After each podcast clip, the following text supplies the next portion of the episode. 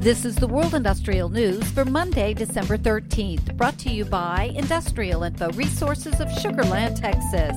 This newscast is sponsored by Waygate Technologies. You should never have to question your equipment. With remote visual inspection solutions from Waygate Technologies, you never will. Visit waygate-tech.com and start saving time today. While a large scale grassroots refinery hasn't been built in the U.S. since the 1970s, the industry remains strong in its U.S. project activity.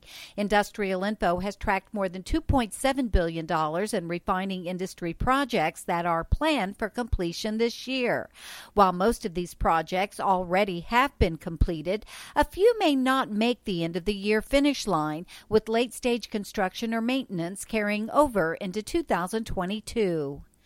The company behind Sweden's largest planned fossil free steel plant, H2 Green Steel, has joined forces with Spanish energy major Iberdrola to build a giant 1 gigawatt plant to produce green hydrogen and steel. The proposed $2.6 billion plant will be located in either Spain or Portugal, with production expected to start in 2025 or 2026.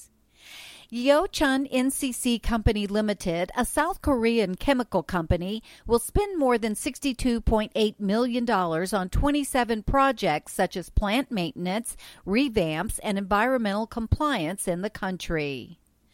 Oman continues to pursue its economic diversification by making huge investments in the chemical industry, led by state owned OQ, to manufacture new and diversified products and significantly enhance the national gross domestic product.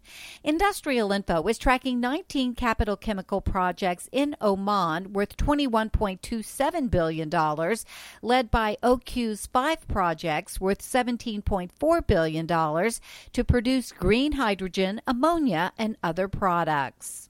And be sure to mark your calendars now for Industrial Info's 2022 Industrial Market Outlook. This year's event will be held on January 19th at the Houston Marriott in the Sugarland Town Square. We will be live in person this year. You'll hear from IIR's team of experts and analysts as they present insights and analytics derived from IIR's exclusive data.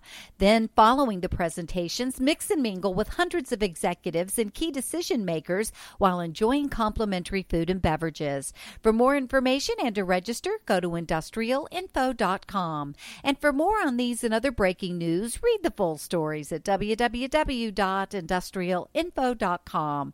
I'm Peggy Tuck, reporting for Industrial Info News.